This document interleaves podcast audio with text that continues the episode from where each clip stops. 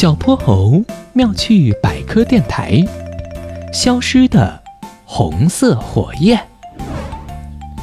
云朵飘在空中，像一块巨大的棉花糖，微风吹得人暖洋洋的。小泼猴和哼哼猪来到了湖边野餐，他们拿出一块格子布铺在草地上。哼哼猪从背包里掏出了三明治、饭团、巧克力面包、香蕉，还有牛奶。哼哼猪，你带了这么多吃的？哼哼猪摸了摸自己的肚皮。嗯，虽然我们是出来野餐，但是也不能饿着自己嘛。嘿嘿嘿嘿。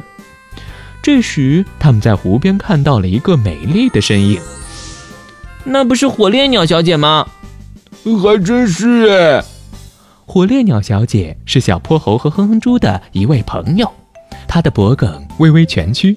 双腿又细又长，最让人离不开眼的是它的羽毛。火烈鸟小姐的羽毛是朱红色的，光泽闪亮，远远望去就像一团熊熊燃烧的烈火。它的名字也是因此得来。火烈鸟小姐，小泼猴大声冲火烈鸟小姐打招呼。火烈鸟小姐一扭头，发现了两位好朋友，立刻高兴地向他们走来。太巧了，你们也在这儿啊！是啊，我和小泼猴正在这儿野餐呢。你要不要也吃点儿？火烈鸟小姐摆了摆手：“不了不了，我最近正在减肥呢。”减肥？哼哼猪惊讶地瞪大了眼睛，他看了看火烈鸟小姐纤瘦的脖颈和双腿：“你都这么瘦了，不需要再减肥了。再减下去，身体也不好。”哎呀，你不懂，过阵子就要进行森林小姐的评选了，到时候我要以最美丽的姿态出现在大家面前。火烈鸟小姐减肥的决心很坚定，所以带来的食物全进了小泼猴和哼哼猪的肚子里。不久后，小泼猴和哼哼猪再一次遇到了火烈鸟小姐，她的身体变得更瘦了，让人担心会被一阵风刮倒。羽毛也变得灰蒙蒙的，光泽暗淡了不少。小泼猴关切地问：“火烈鸟小姐，你没事吧？你的羽毛怎么了？”火烈鸟小姐耷拉着脑袋：“我光顾着减肥，却忘了我这羽毛的颜色是吃出来的。吃出来的？